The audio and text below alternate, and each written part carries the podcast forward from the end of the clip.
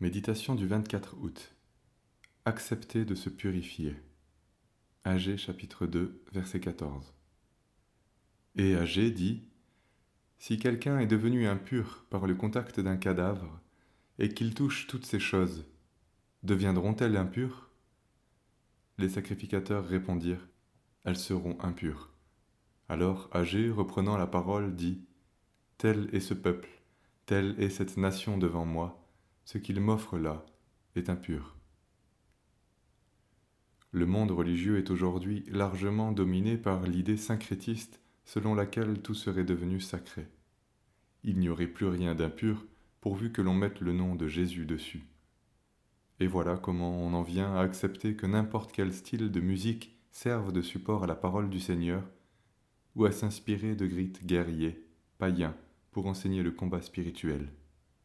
La séparation d'avec le mal n'existe plus, et que dire quand on en vient à consacrer les mariages homosexuels?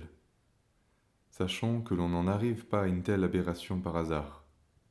En réalité, c'est qu'il existe une perversion entretenue et assumée depuis longtemps. Ce texte repose les bases de manière simple et limpide. Ce qui est souillé, souille. Ce qui est pur ne purifie pas. Il faut laver ce qui est souillé pour qu'il devienne pur. Nous avons là un principe spirituel perpétuel.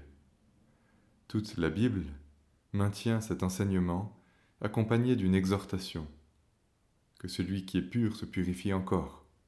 Apocalypse 22, verset 11. Soyons donc vigilants. Derrière l'idée généreuse que tout est sanctifié se cache en réalité le refus de se repentir. Quand nous sommes souillés, nous devons nous purifier.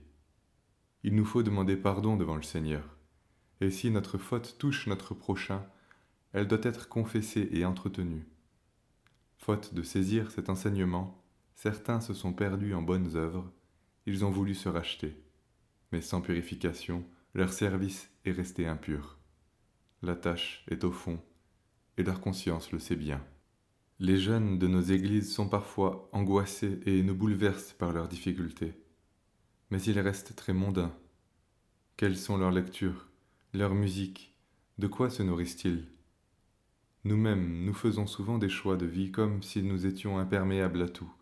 Et pourtant, quelqu'un mettra-t-il du feu dans son sein sans que ses vêtements s'enflamment? Quelqu'un marchera-t-il sur des charbons ardents sans que ses pieds soient brûlés? Proverbe 6, versets 27 et 28. Le sang de Jésus nous purifie de tout péché. Venons donc à lui, détournons-nous de notre injustice.